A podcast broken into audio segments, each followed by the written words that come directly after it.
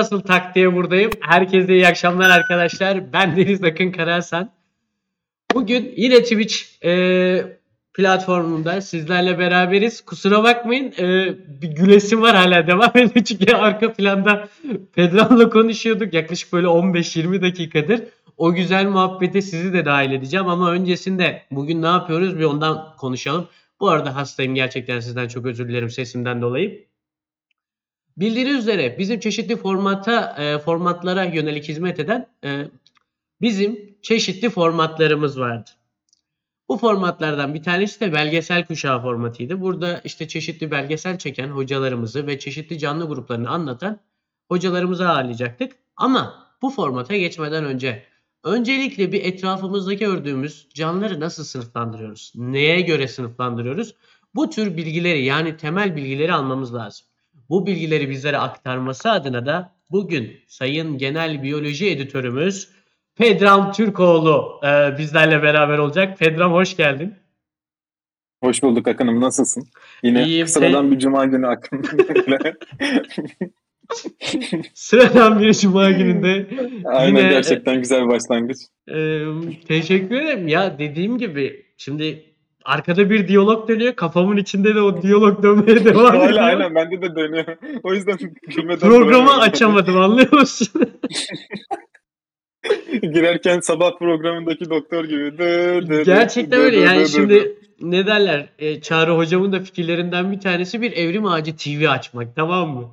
Ben de diyorum ki bana bir sabah programı verilirse Sen var ya bunu bir tek sen üstesinden gelirsin yani. ya o sabah programlarında çıkardıkları doktorlardan biri olarak seni çıkarmayı planlıyorum. Ne Harika diyecektim? olur. Şimdi doktor deyince de e, aklıma geldi. Sen doktordun gibisinden. Sayın Pedram Türkoğlu. Efendim ben, e, ben seni tanıyorum. Çeşitli efendime söyleyeyim işte Çağrı Hocam vesaire bunlar hep tanıdık isimler. Fakat burada seni tanımayan arkadaşlarımız var. Pedram Türkoğlu kimdir? Bize kendini kısaca tanıtabilir misin? Şu gülmemiz artık Hayır, dursun. hayır, hayır. Bir, cid- Hayır. ciddiyete bir bağlayalım. Ay. Buyur. Ay. Ben dedim beni tanıtmayalım diye. Bak yayın öncesinde de sana yine aynı soruyu attın bana yani. Yok bu topu atacağım. Bunda kaçarın yok. İyi tamam hadi diyelim. Ben Pedram Türkoğlu bilenler için veya bilmeyenler için söyleyeyim. İşte Evrim Ağacı'na yaklaşık 7 yıldır içerik üretip işte yazı yazıp makale e, anlatmaya çalışıyorum. Birkaç yıldır da genel editörüm. Onun dışında da bir de Yaşayan Dinozor diye bir kitap çıkardık. Evrim Ağacı'nın adı altındaki 5. kitap oldu. Bir de şimdi bugün doğa gözlemlerinden ve taksonomiden yani zoolojiden bahsedeceğimiz için bir de o konularda böyle sürekli okuduğum, araştırdığım bir yönüm var o kadar. Öyle bir Nasıl anlattı oldu ki ben de e, hepinizden biriyim, içinizden biriyim. Bir de şey işte Evrim Ağacı'nda editörüm işteyle başlayan bir cümle. Sonrasında şey geliyor ama İşte 7 sene boyunca diye devam ediyor orası. Valla arkadaşlar Pedram şimdiye kadar gördüğüm nispeten bizim disiplinimiz içerisinde olmayan yani biyoloji disiplini içerisinde olmayan fakat hayvanlara muazzam merakı olan e, kişilerden bir tanesi. Çok nadir bu tür insanlarla karşı karşıya e, geliyoruz ve Pedram'la da bir kere karşı karşıya gelince zaten ayrılmak ne mümkün. Onun doğaya olan e, efendime söyleyeyim sevgisi, bakış açısı benzer şekilde bende de yer aldığı için uzun bir süredir arkadaşlık devam ediyor. Bugün de öyle. o arkadaşlığın bir ürünü olarak sizlerle birlikte bir yayın e, geçirmeyi planlıyoruz kısacası. Ve başlığımızdan da anlayacağınız üzere bugün etrafımızda gördüğünüz türleri nasıl tanımlayabiliriz adı altında bir söyleşi gerçekleştireceğiz. Bu söyleşiye dilersen Pedrem yavaştan başlayalım. Aynen. Bugün yapacağımızı kısaca böyle bir özetleyeyim Tabii ki de, hani yeni gelen kesinlikle. arkadaşlar için. Ee, bakalım aynen. Yeni gelenler için şöyle söyleyeyim. Ee, şimdi bir diyelim bir fotoğraf çektiniz veya bir dışarıda dolanıyorsunuz. Herhangi bir hayvan gördünüz. Bu aralar çok popüler oldu. Ee, işte Twitter'da da hashtagimiz var hangi tür diye hashtag Evet. hangi tür. Orada da mesela çok fazla paylaşım oluyor.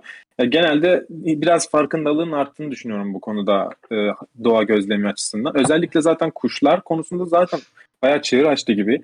Sağ olsun e, kuş gözlemcilerimizden işte Alper Tüydeş, Emin Yoğurtçuoğlu hı. vesaire gibi önemli isimler sayesinde ne oldu? İşte bir farkındalık arttı, bilinç arttı, avlanma sayısı azalıyor, işte çok fazla haber görüyoruz. E, silahı bırakıp işte objektife geçip tetiği çekmek yerine deklanjöre basan kişileri vesaire. Evet. Bu farkındalık kuşlarda çok fazla. Ekoturizmi çok fazla olduğu için. Hani bunu diğer e, canlılarda da görmeye başlıyoruz bence. Çünkü sosyal medyanın etkisiyle e, sürüngenlerde olsun, böceklerde olsun artık onların da birer hayvancı olduğunu kabulleniyoruz gibi geliyor bana. E, bu değil. Bu yüzden doğada şu an farkındalık bir tık arttığı için sosyal medya, sosyal medyanın iyi yönlerinden bahsetmiş oluyoruz şu an bu arada. Hı hı. E, arttığı için ne olacak? Şimdi fark eden kişiler işte bunun türünü merak edip e, fotoğrafını çekecek. Genelde çok atıyorlar. Zaten bana e, herhangi bir şekilde tıpla ilgili mesaj gelmiyor. Gelen mesajların %99'u hangi tür, bu, bu nedir, bu sokar mı, bu ısırır mı, bu kafamı koparır mı şeklinde. E, bu yüzden bu, bugün de bir tane fotoğraf çektiğimiz o fotoğrafı bana atmadan önce hani nasıl şekilde araştırabiliriz, nasıl en azından nasıl bir araştırma yolu e, edinebiliriz, öğrenmemiz şu an yeterli olur. Hani il- illa türün tanımlamak zorunda değiliz. Nasıl araştırabiliriz? Bunu öğrenmek bence en büyük adım. Nasıl sorusunda. Ee, onun için bu, bugün ondan bahsedeceğiz işte. Nasıl bakalım bu fotoğraf üzerinden canlıyı bulacağız, araştıracağız.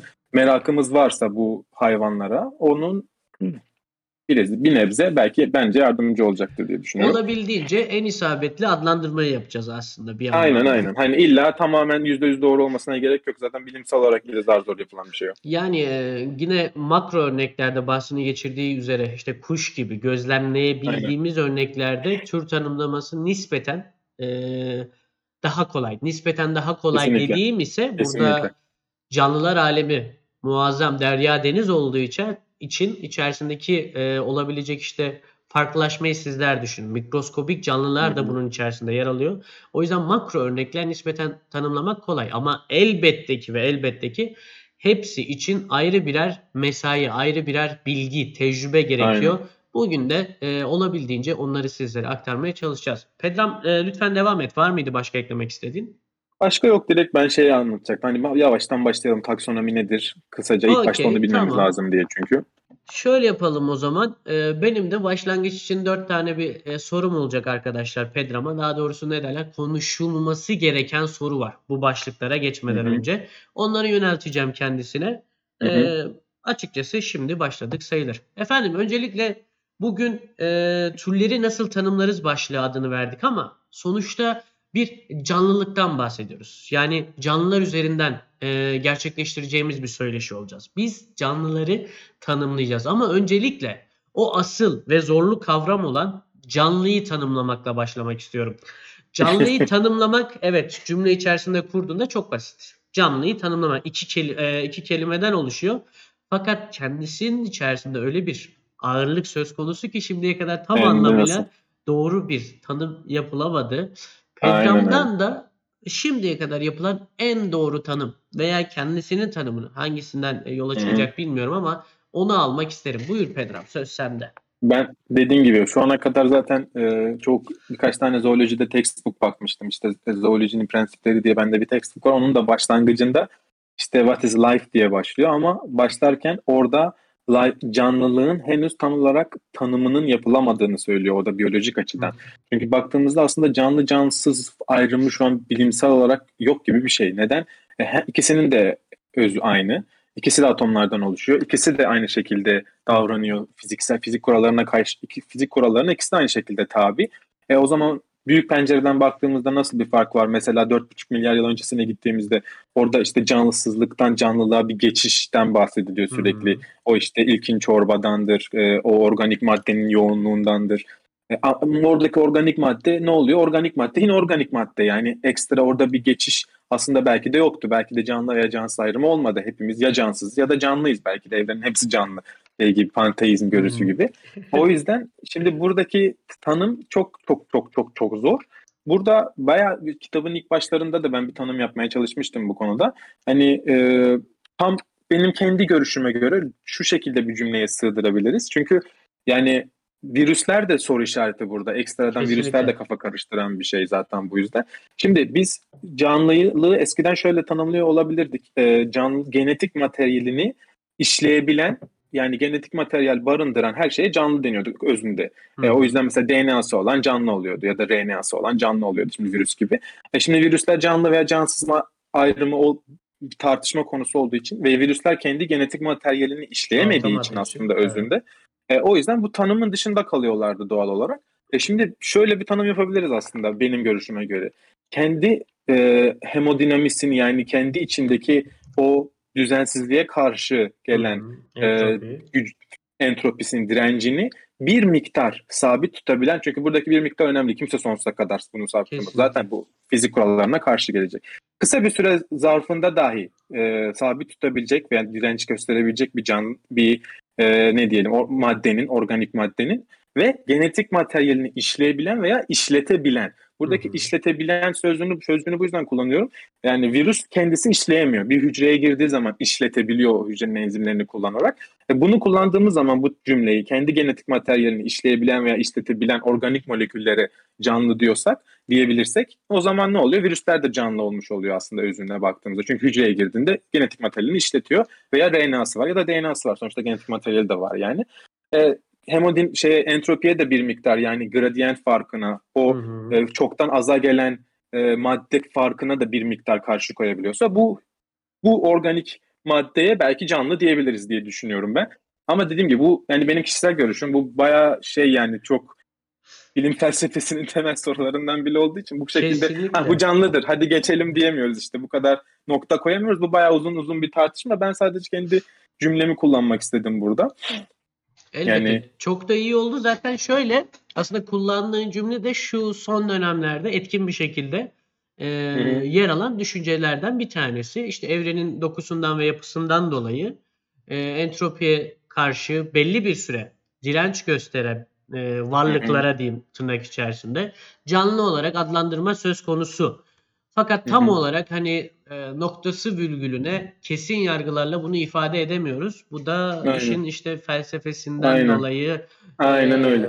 Çünkü- kimyasal yani- bilinmemezliğinden dolayı vesaire Heh, vesaire. bir de zaten bak aslında şimdi yine kendi kendimi çürütebilirim. Ben ne dedim? Kend, Hı hep sen de aynı şekilde işte belli bir miktar entropiye karşı belli bir süre zarfında. Hı hı. E şimdi baktığımız zaman bu kalem de belli bir süre zarfında karşı geliyor entropiye. Yani yaklaşık belki 20 de. 20 yıl sonra belki de aynen 20 yıl sonra bu da parçalanacak eğer doğada toprakta kalsa diye. O yüzden bu soru böyle Aynen hani bu bizim işimiz değil Pedro. Biz bu bunu bizim işimiz değil aynen. Biz bunu geçelim. bu, bu, sor- bu soruyu beğenmedim ben. Ben bu soruyu geçmek istiyorum. Pas. Bu Düşünsene. Yanlışlıkla.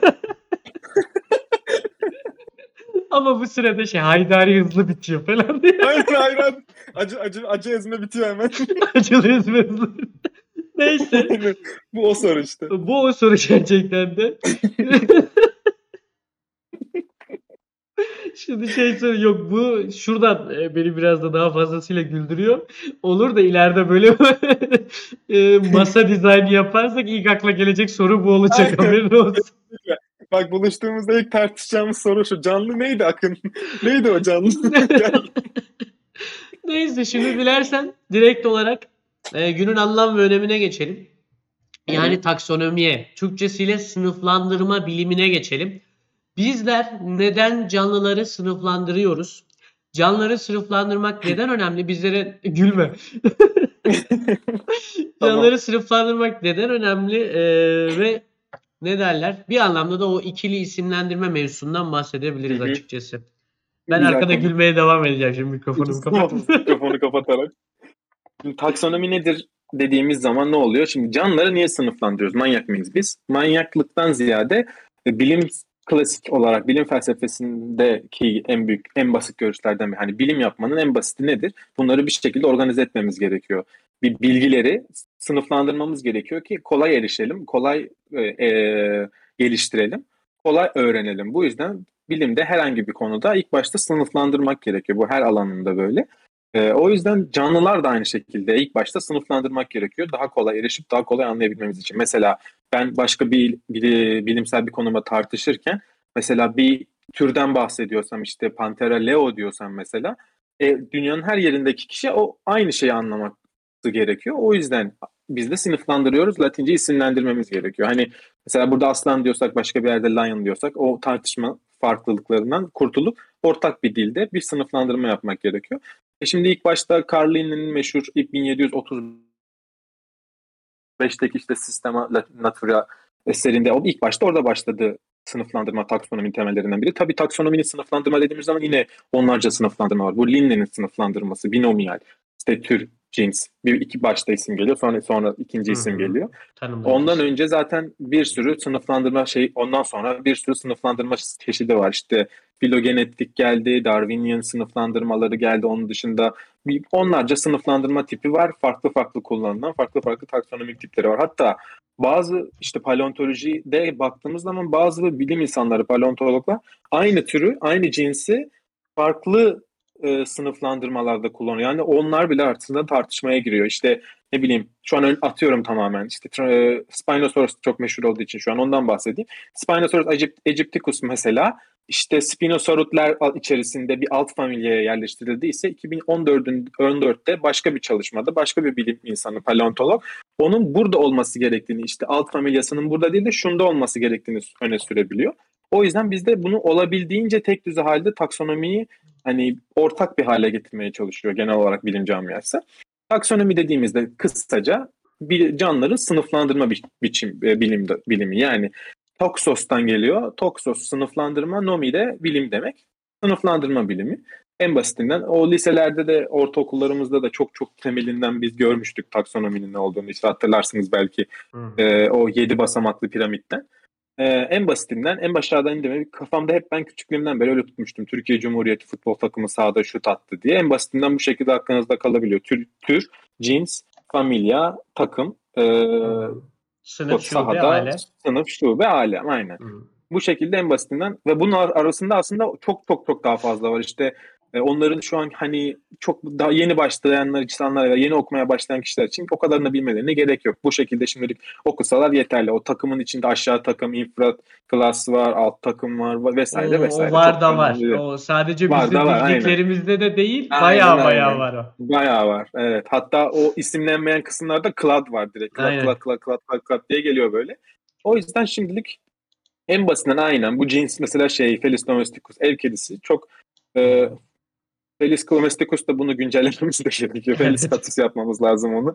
Neyse şimdi siz onu Felis catus diye okudunuz dostlar. O da tür değişti çünkü. Hı. Onu güncelleriz. İşte tür, cins, kedinin gördüğünüz gibi hangi kedi? Felitlerde, kedigillerde, etçillerde, memelilerde. Bu şekilde en basitinden bir herhangi bir canlıyı kafanızda oturttuğunuzda araştırması, öğrenmesi çok kolay oluyor. Zaten e, çoğu gözlemleyeceğimiz canlı, Akın'ın da bahsettiği gibi makro türlerin çok basit oluyor sınıflandırması. Çünkü memeliler az bir hız az bir hızda ürediği için tür sayısı da az oluyor. O hızlı üreme hızıyla orantılı olduğu için popülasyonun değişim hızı. O yüzden genelde memelilerin gözlemi, tür tanımı kolay. Ee, zaten yayının sonlarına doğru kitap da öneririz. Oradan da Kesinlikle. daha rahat tespitler, tanımlar Hı. yapabilirsiniz. Aynen öyle. Onun e, onun dışında taksonomi böyle. Yani ilk başta kesinlikle ama kesinlikle taksonomi bilmemiz gerekiyor eğer bir canlıyı tanımlayacaksak, tanımlamaya çalışıyorsak. Taksonomi her şeyin temeli. İşte zoolojinindir, doğa gözlemenindir. Taksonomi bilmeden de tanım yapılabilir ama ezbere kaçar. Ya bu arada çok hata olur. Çünkü taksonomi değişiyor. E, güncelleniyor, bilgiler yenileniyor. Şu an mesela sürüngenlerde Türkiye'de çok fazla tür yenilendi. Eğer bunu işte sadece hobi amaçlı yapmak istiyorsanız hani taksonomi bilmeden o zaman biz iş biraz ez- ezbere kaçıyor. Değişen türleri kaçırabiliyorsunuz. Ondan işte hatta çoğu kişi karşı çıkıyor. Yok hayır bu türü böyle biz biliyorduk diye ama hayır güncellendi işte. Onları kabul etmek lazım. Ya yine. de yo estağfurullah gayet iyiydi gayet güzeldi. Güncellenmesinin de hani pek çok sebebi var aslında. Bunun en önemli sebeplerinden bir tanesi mesela neden örnek vereyim? Mantarlardan örnek vereyim. Şimdi mantarların bir misal formu vardır toprağın altında. Bir de o hani şapkalı olarak bildiğiniz Hı hı. topraktan dışarı çıkan hali vardır. Şimdi insanlar topraktan dışarıya çıkan formlarının eee, formlarına bakarak da mantarları efendime söyleyeyim isimlendirmeye çalışıyorlar. Ama topraktan çıkan formları birbirlerinden farklı olsa da tek bir misale bağlılar ya. Misal yapısı aynı olduğu için aynı türe ait birey aslında. Ama dış görünüşleri Hı. farklı olduğu için onu farklı Farklı bir zaman. birey diye atfediyor. Peki bunu nereden anlıyor? Bunu yaptığı moleküler çalışmalardan anlıyor. 18S rRNA çalışmaları vardır. Günümüzde güncel e, haliyle Hı hı. bu çalışmalar ağırlıklı olarak kullanılır. Bir de birkaç tane daha e, şeyler var. E, bölgeler var. Protein bölgeleri var. Oraya bakarlar ve karşılaştırma yaparlar. Hal böyle olunca demek istediğim mesela örneğin aksine şu da oluyor. Dış morfoloji aynı, dış görünüş aynı. Fakat genetik farklılık var. Hem de bu farklılık öylesine büyük ki tür düzeyinde. Hatta kimin de cins düzeyinde dahi olabiliyor. Ama morfolojisine baktığında senin gözlemleyebildiğin kadarıyla birebir aynı hayvan. Yani o yüzden de zamanında yanlışlıklar yapılabiliyor ve bunlar tespit edildiğinde revize ediliyor. Pedram Aynen burada öyle. de- şeye örnek vermek istedim.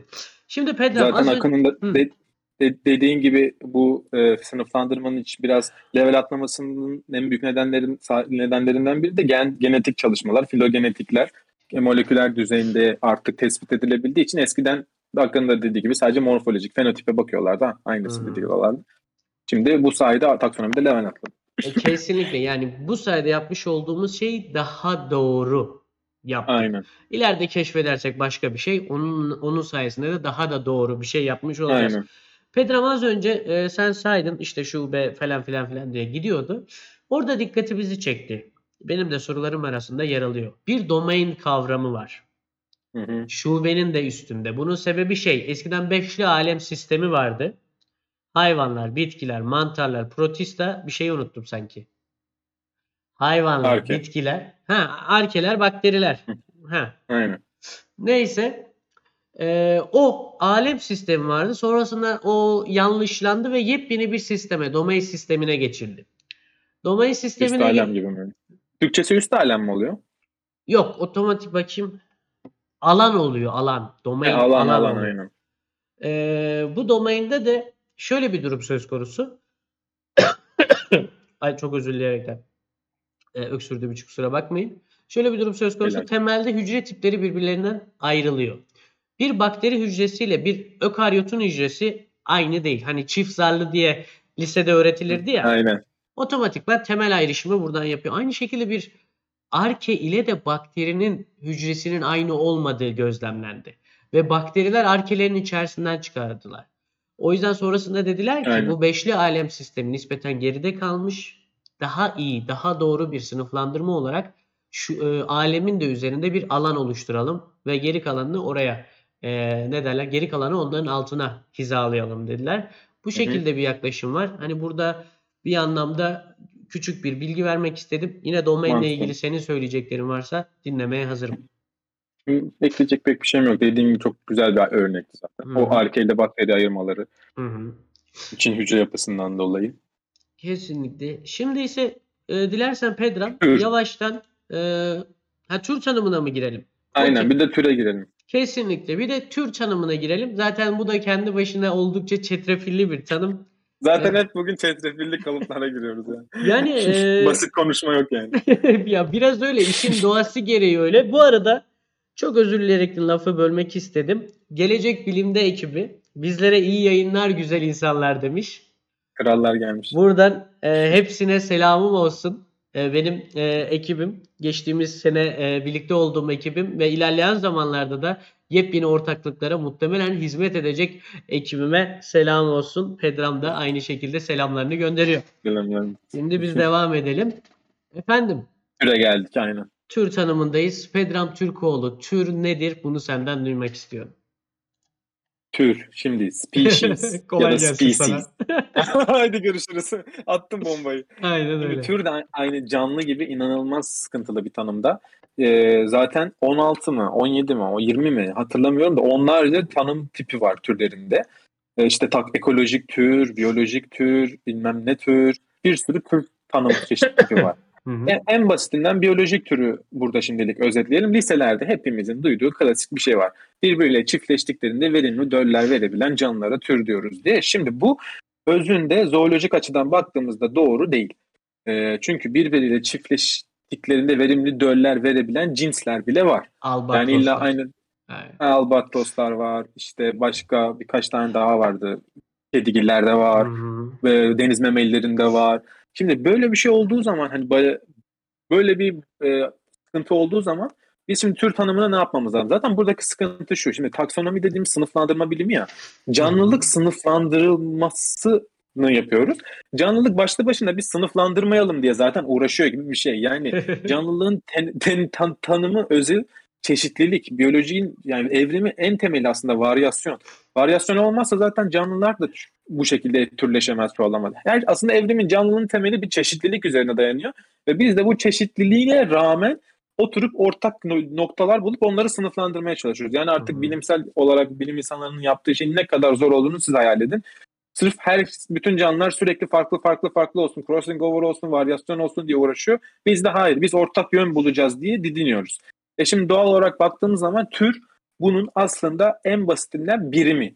Evrimdeki, popülasyondaki en küçük birim aslında tür. Bu sanki bir nevi e, yani büyük bir penceredeki her şeyin en ufak birimini tür gibi düşünün. O yüzden biz buradaki X olarak kullanıyoruz türü. Aslında evrimsel bir popülasyon genetiğinde en küçük birim gibi düşünün. Çünkü şimdi verim, çiftleştiklerinde verimli döller verebildiğin canlılar dediğimiz zaman da biz bazı cinsleri dışarıda bırakmış oluyoruz. Hani en basitinden tanım bu ama hani bunu birim gibi hayal edin. Ortak yönleri olan can popülasyonlardaki en küçük birimlere biz tür diyoruz. Şimdi bu çok böyle şey tanım gibi gelmiş olabilir kulağınıza. Biraz böyle meh, geniş kaldı. Hani daha da spesifikleştirin ama bu kadar.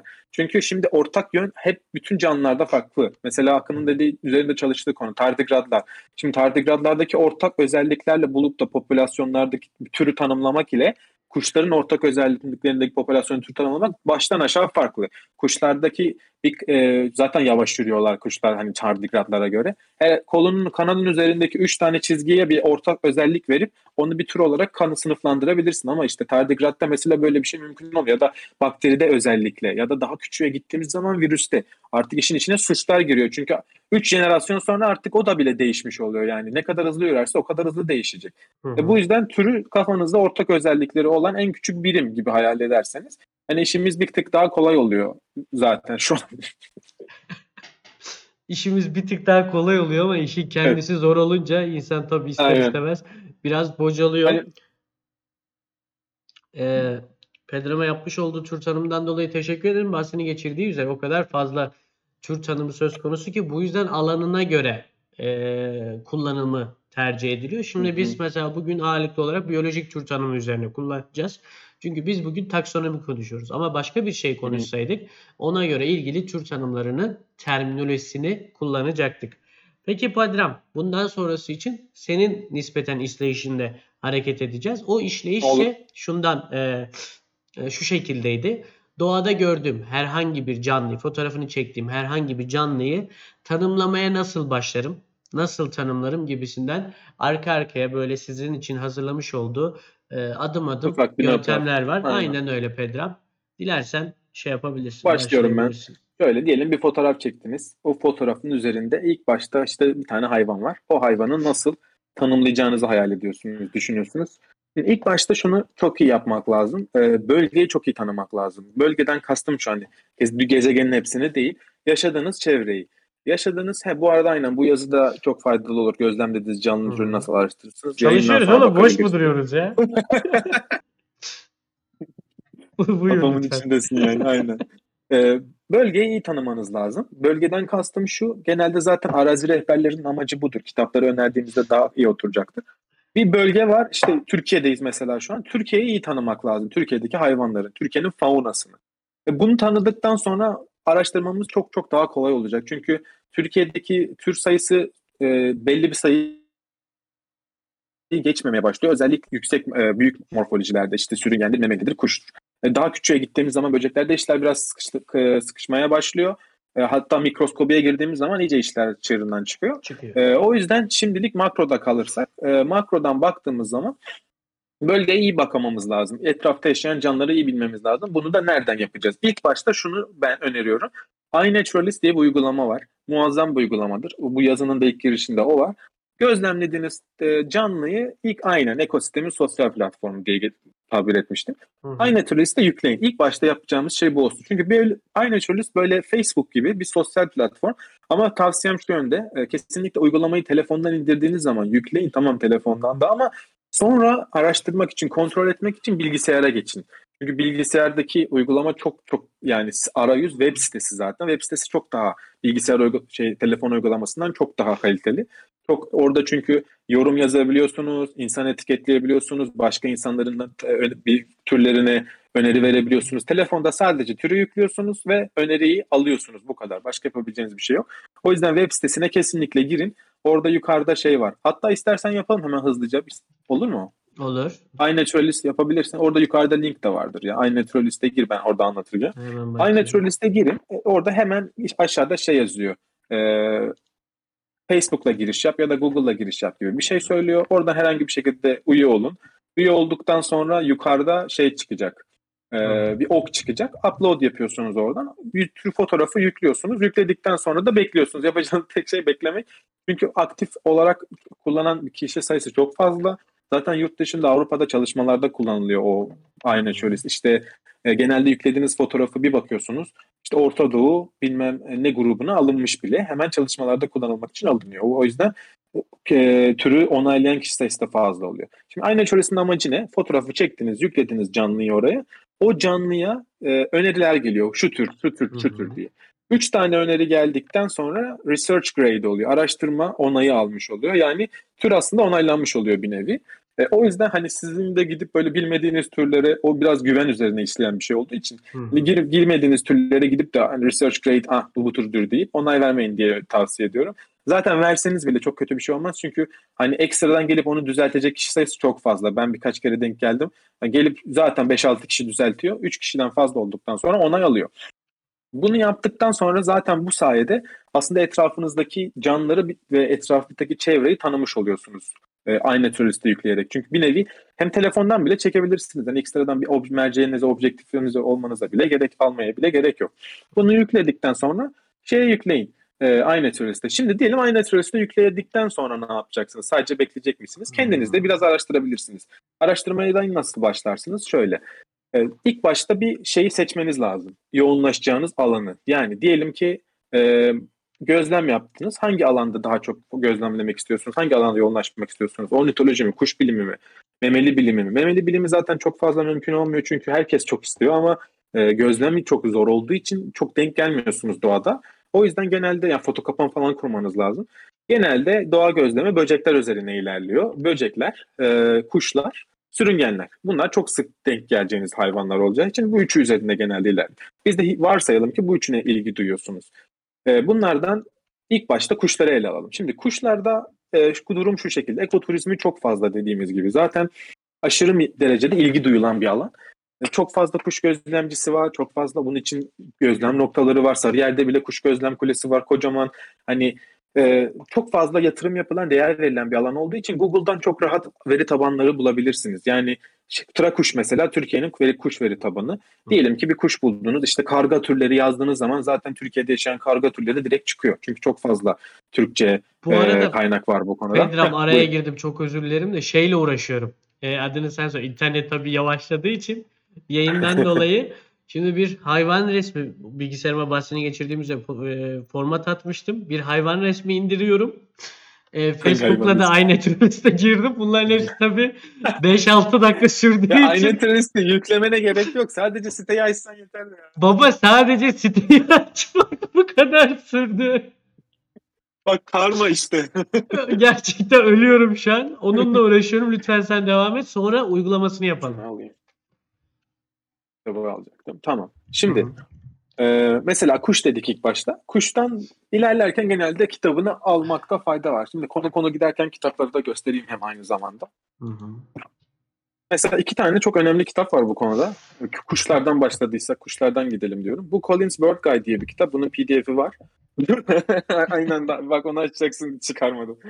Collins Bird Guide bu işin kutsal kitabı. E, işin içinde Avrupa'da ve Britanya'daki kuşlar var. Her birinin varyasyonlarıdır, şeyidir, e, dişisi erkeği çok güzel tanımlanmış durumda. Ama bu sadece Türkiye'ye özgü değil. Bu Avrupa ve Britanya'da var. Birleşik Krallık da var. Ama çok çok çok güzel bir şey var. Akın'ın da az elinde olan kitap. Hı hı. Türkiye için bunun versiyonu. Türkiye'nin kuşları, Trakuş. Reklamımızı yapalım hemen. Aynen öyle. bu Trakuş ekibinin sağ olsun çıkarttıkları bu Collins Bird Guide'in Türkiye versiyonu. Çizimleri harika. Ee, içerikleri çok güzel yapmışlar. Yani bu kuş gözlemine başlamak isteyen insanın elinde bulunması gereken bir kitap kesinlikle. Bu sayede hem kuşların hani kuş nasıl araştırmanız gerektiğinden bahsediyorduk ya. Şimdi Hı hı. kuşun tip çektiğinizde zaten ilk başta bir familyasını fark etmemiz lazım orada. Yani martıgillerden mi? Balıkçıl mı?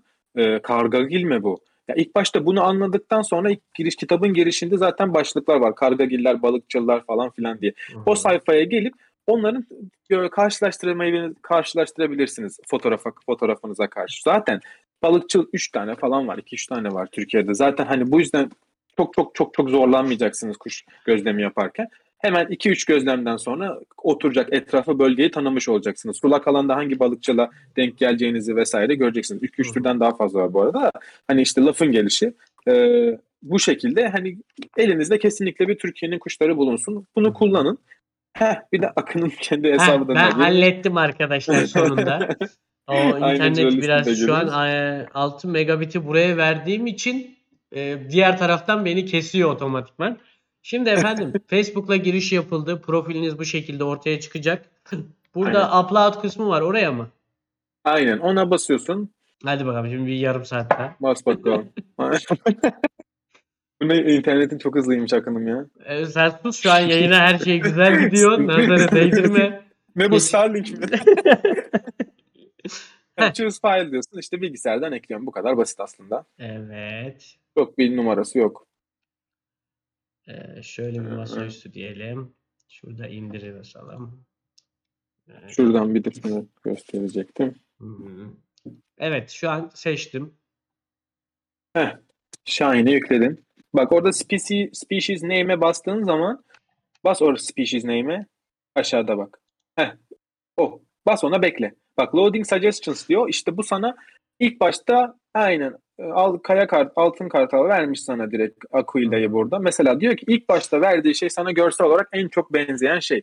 Şimdi Evet. bunu her zaman kabul etmek doğru değil. Hı hı. Çünkü e, şimdi bu bizim biyocoğrafyamızı hesaba katmıyor. Şimdi ben bunu e, Güney Amerika'dan yüklesem mesela bu tür tanımı doğru olmaz benim için. Hı. O yüzden bunu yüklediğimizde kesinlikle location eklemeyi unutmuyoruz. Kesinlikle bu çok önemli. Birkaç kere denk gelmiştim locationsız gözlem olmaz.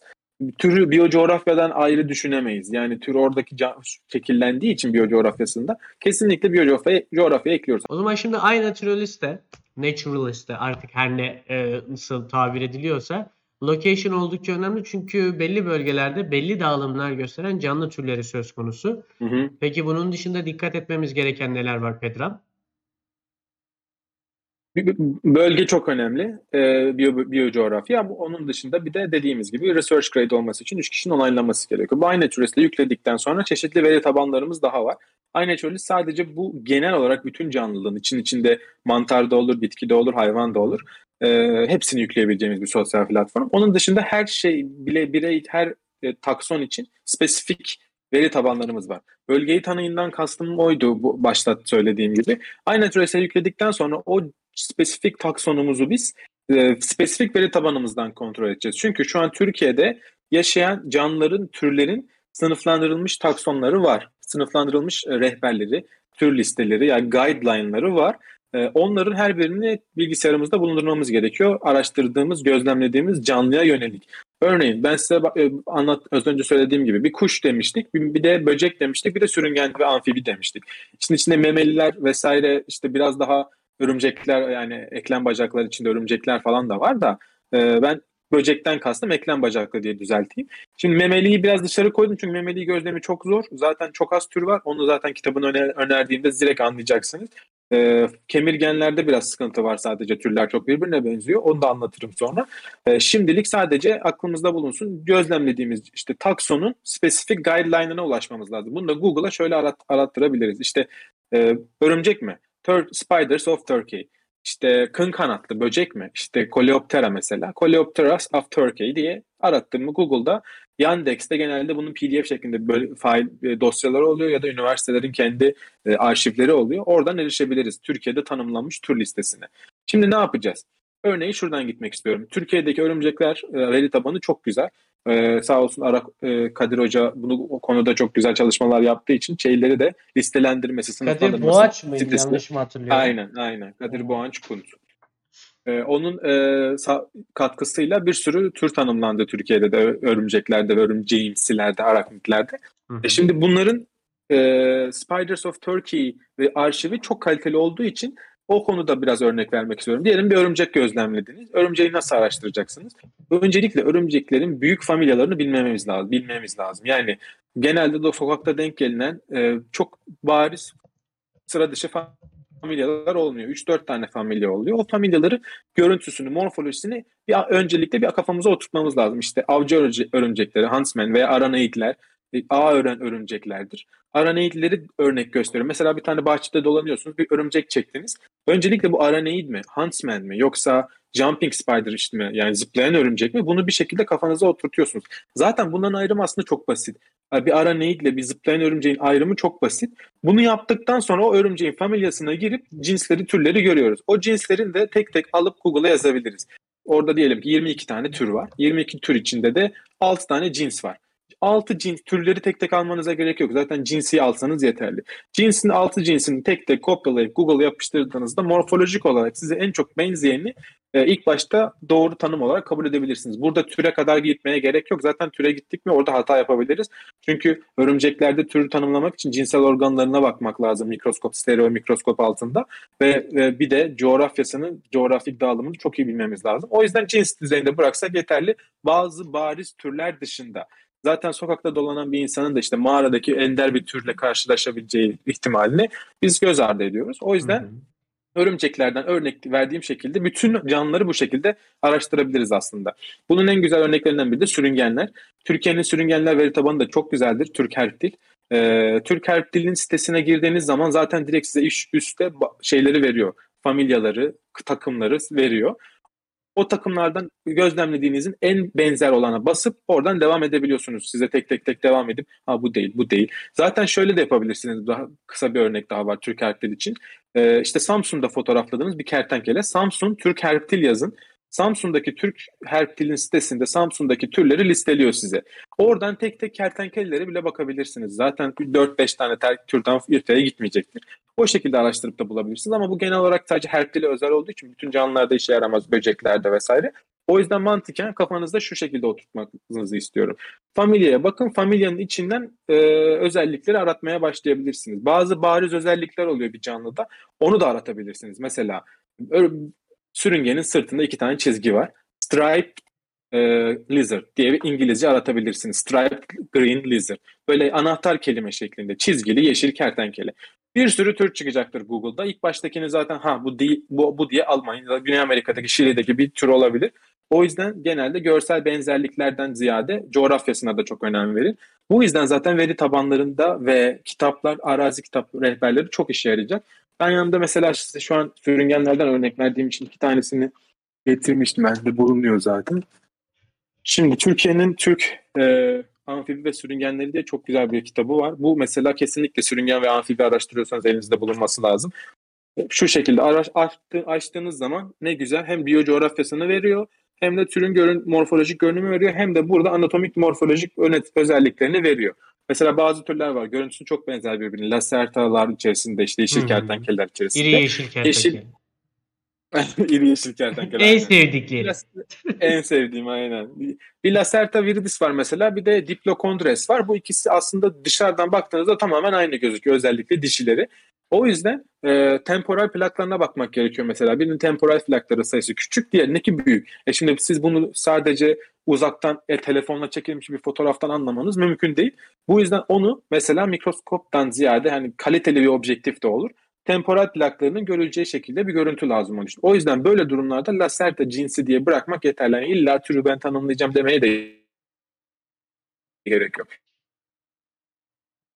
Lacerta, Lacerta cinsinden bir tür demek oluyor. O şekilde bırakmak yeterli. Hatta bulamadığınız da Lacerta, Lacertid familyasında bile bırakabilirsiniz. Yani illa ben türünün sonuna kadar tanımlayacağım demek bile anlamlı değil. Bir familyada bir olduğunu biliyorsanız familya düzeyinde de bırakabilirsiniz. Ama dediğim gibi aynı süreçte yükledikten sonra zaten araştırmak daha da kolaylaşıyor. Bu yüzden sürüngenlere ilgi duyuyorsunuz kesinlikle elinizde bir tane bunlardan olsun. Bu da zaten e, aynısının Avrupa ve Britanya versiyonu ama bunun farkı şu. İçinde bazı türlerin anatomik özelliklerini daha detaylı vermiş. Biraz daha akademik açıdan daha değerli. Yani daha değerli demeyeyim de daha ayrıntılı, daha teknik bilgiler sahip diyelim. Ee, daha da geniş bir coğrafyayı kapsıyor çünkü. Bu sadece ve, Türkiye'yi kapsıyor, Avrupa'yı kapsıyor. Ve daha pahalı.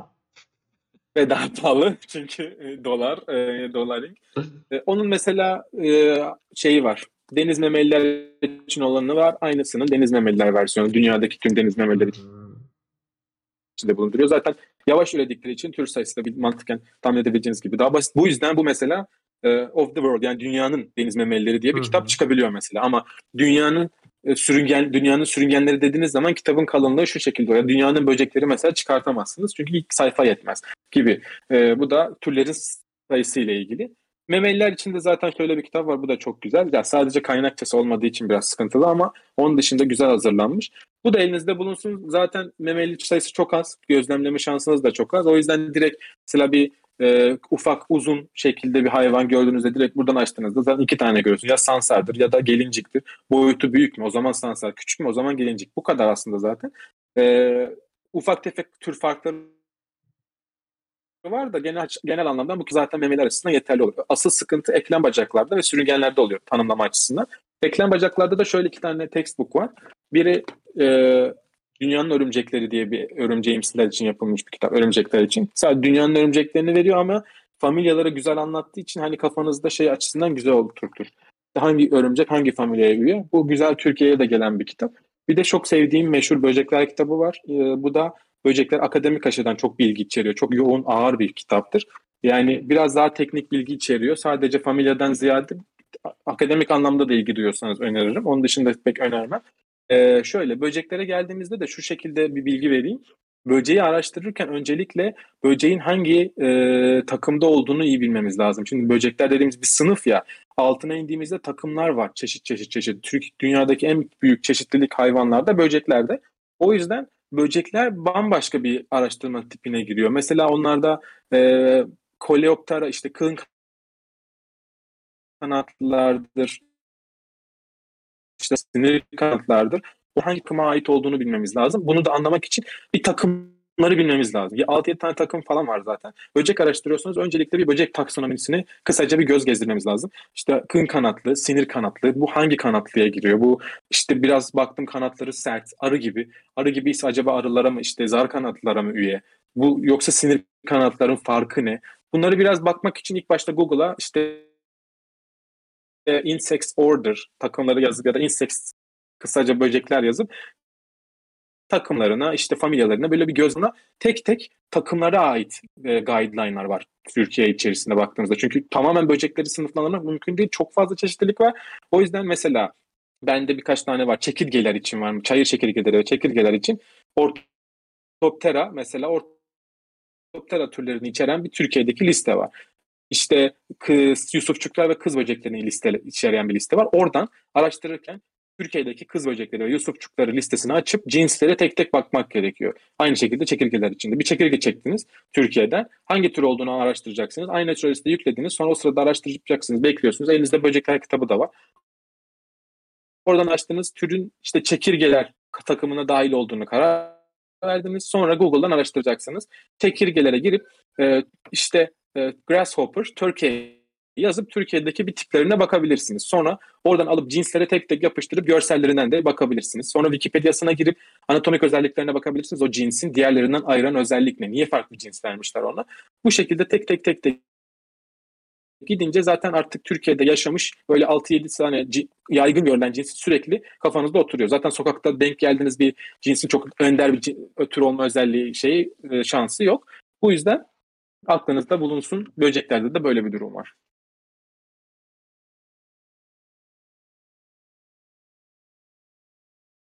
Ee, bir saniye. Mesela şöyle bir kaynak ismi de vermek istiyorum. Kaynaklarıyla beraber e, verdiğin için çok ama çok teşekkür ederim. Bizzat hani hangi Ne kitabı demek. alacaklarını dahi e, göstermiş oldun. Bu yüzden sana Hı hı. teşekkürlerimi sunuyorum. Evet Son Pedro. e, bir şey Hı. daha ekleyeceğim. Tabii ki bakalım. buyur. Hemen bir şey daha ekleyeyim.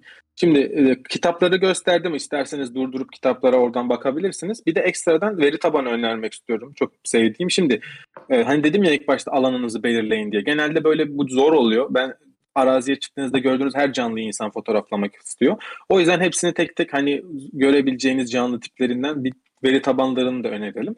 Şimdi kuşlar için zaten elinizde Türkiye Kuşları kitabı ve Trakuş'un veri tabanı var. O fazlasıyla yeterli oluyor. E, Kuşların tür tanımı için. E, Tramem Türkiye'nin meri- memeliler veri tabanı bir de ekstradan Türkiye'nin memeliler kaynağı zaten yeterli olur. E, onun dışında zaten iNaturalist bunların hepsi için yeterli olacak. Ekstrasını şu an öneriyorum. E, çekirgeler için e, Orthoptera Turkish Orthoptera Site diye bir site var. Bu şekilde bir veri tabanı var. Bu da çekirgeler ve çek- çayır çekirgeleri cırcırlar için. Ee, elinizde bu da çekirgelere ilgi duyuyorsanız, türlerini tanımlamak istiyorsanız bulunsun. Çünkü bu şey açısından çok güzel. Alt familyalar var. Bu şekilde alt familyaları vermiş ve içerisinde türler var tek tek tanımlanmış Türkiye içerisinde. Çok fazla var. Ee, bir de Spiders of Europe var. O da Avrupa'daki örümceklerin dağılımını vermiş, göz yapısını vermiş. Çok detaylı bir site. Zaten böyle hani coğrafya büyüdükçe detay da artıyor. Spiders of Europe daha detaylı ama dediğim gibi Türkiye'deki tanımlar dışındaki türler de var. Lacerta diye bir site var. Ben sürüngen açısından fazlasıyla seviyorum. Sürüngenden ziyade Lacertidler sadece gerçek kertenkeleleri sınıflandıran bir site. Ben de, benim de birçok gözlemini aldılar sağ olsun katkı sağlamak istemiştim. Yöneticisiyle konuşmuştum. Bunlar Almanya'da bir grup herpetolog, e, sürüngen bilimci. Türkiye'den de benim gözlemlerimden yararlandılar bu sitede gözlemi göstermek için türün dağılımını Türkiye'dekiler için. Avrupa'daki lasertitleri sınıflandırıyorlar ve çok çok çok çok güzel veri tabanı içerisinde dünya haritası veriyor. Dünya haritasında alt türe kadar hatta türü geçtim alt türe kadar güncel listelemiş sınıflandırması var. Zaten sadece lasertitler için yani gerçek kertenkeleler için. Senin adı da şu şekilde e, www.lacerta.d Deutschland'ın D'si sanırım. Bu da sürün kertenkeleler için çok faydalı olur diye düşünüyorum. Ben çok sık sık kullanıyorum bu siteyi çünkü. Hatta katkı sağlıyorum sürekli. Katkı sağlamak istiyorum. Bu kadar şimdilik sitelerde veri tabanları da kullandıklarım. Bunlar da hani belki fayda sağlar diye söyleyeyim dedim. Elbette ki fayda sağlamıştır diye düşünüyorum. Özellikle meraklısına bu yayın e, ilaç gibi gelmiştir tabiri caizse. O yüzden Kesinlikle. ağzına sağlık Pedram. En yakın zamanda. Teşekkür ederim. En yakın zamanda spesifik bir canlı grubuyla alakalı olarak mesela gözlem yapmayı en sevdiğin canlı grubuyla olarak bir taksonomisini konuşalım. Bu arkadaşlara Aynen. Evrimini, efendime söyleyeyim Aynen. günümüzdeki işte türlerini, dağılımlarını, Hı hı. genel de- bilgilerini, evet. gözlemlerini de aynı şekilde Aynen. bir konuşalım. Bu yayında birkaç Hı aksaklık meydana geldi. O yüzden benim ne derler biraz yine keyfim kaçtı. Bir yandan da yine Karma. e, sinirden de bir anlamda gülüyorum. Ama arkadaşlarımıza Merak bunu etme karma ya o. kesinlikle yani arkadaşlarımıza Boş bunu ver. Olabildiğince en iyi şekilde YouTube'a aktarmaya çalışacağız. Hı hı. Şu an bu videoyu izliyorlarsa muhtemelen bunu da zaten başarmış olacağız. Pedram seni daha fazla yormamak adına ağzına sağlık. Estağfurullah Akın'ım. Çok senin teşekkür ediyorum. Ben teşekkür ederim. Programımıza Yine sonraki için. yayında görüşürüz. Aynen. Elbette. program oldu. Aile aileden biri olduğun için hiç sana hani programla ilgili düşüncelerin nedir? Efendim son sözlerini alayım vesaire demeyeceğim. Aileden aynen. biri olduğu için teşekkür ederim. Yakında yeniden görüşmek dileğiyle diyorum. Tabii ki. Kendine Kesinlikle. iyi bak. Hoşça kal Pedram.